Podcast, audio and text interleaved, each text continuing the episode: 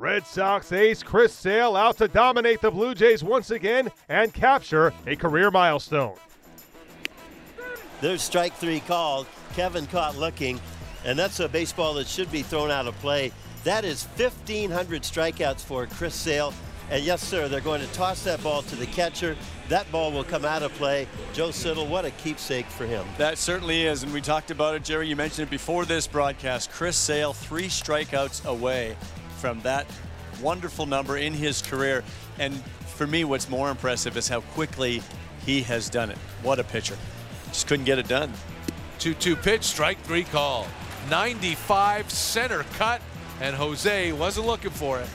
The inning is over. That's the seventh strikeout of the night for Chris Sale. He's retired eight in a row. We go to the fifth. You can take your chances with the left-handed Benintendi.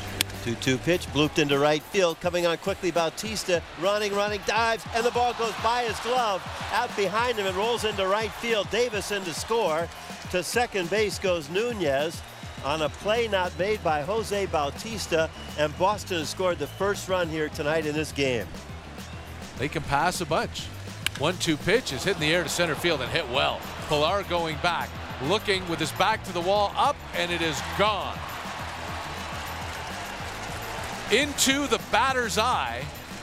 Hanley Ramirez with his 20th home run of the season doubles the Red Sox lead to 2 to nothing.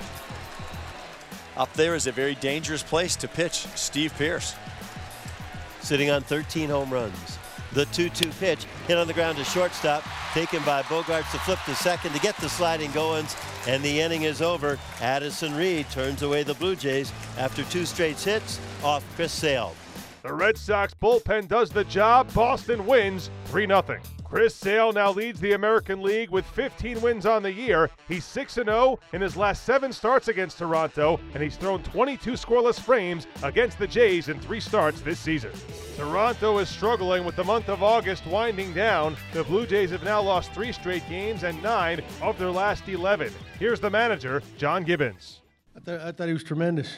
I really did. He uh, works fast. I mean, good stuff. This stuff's good, you know. Um, gets it gets a lot of ground balls.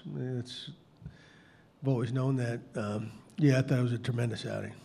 Well, you know, I don't even think they. I mean, they know who they're pitching against, but you know, his his job is to beat them or keep you know see, keep them off the scoreboard, that kind of thing. Uh, but I mean, going in, you know, it's not going to be easy.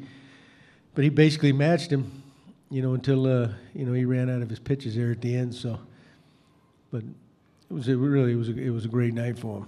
Opened up a lot of eyes. Well, you know, he's a big, strong guy, uh, but you know, we I mean we're we're I mean that was that was the plan. You know, he had he had two two starts under his belt. Um, you know, I didn't expect him to go as long as he did. You know, um, but he was that good. He was he was quick. He fill up the strike zone.